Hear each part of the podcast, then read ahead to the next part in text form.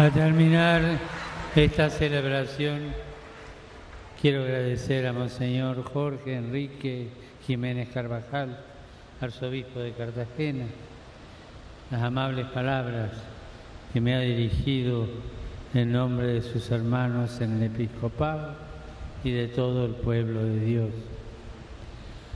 Agradezco al señor presidente Juan Manuel Santos por su invitación a visitar el país.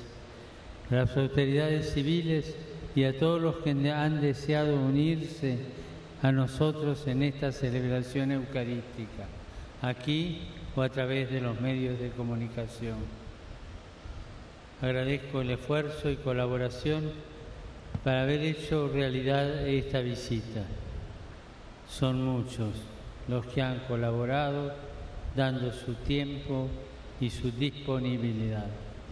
Han sido días intensos y hermosos en lo que pude encontrar a tantas personas, conocer tantas realidades que me han tocado el corazón.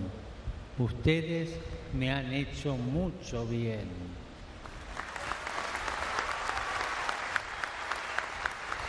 Queridos hermanos, quisiera dejarles última, una última palabra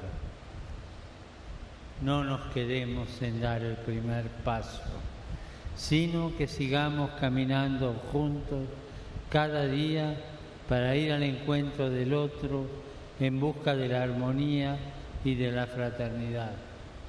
No podemos quedarnos parados.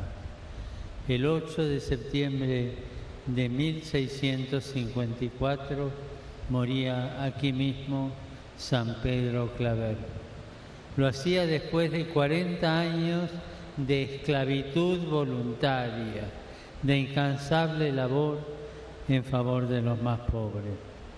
Él no se quedó parado. Después del primer paso siguieron otros y otros y otros. Su ejemplo nos hace salir de nosotros mismos e ir al encuentro del prójimo. Colombia tu hermano te necesita.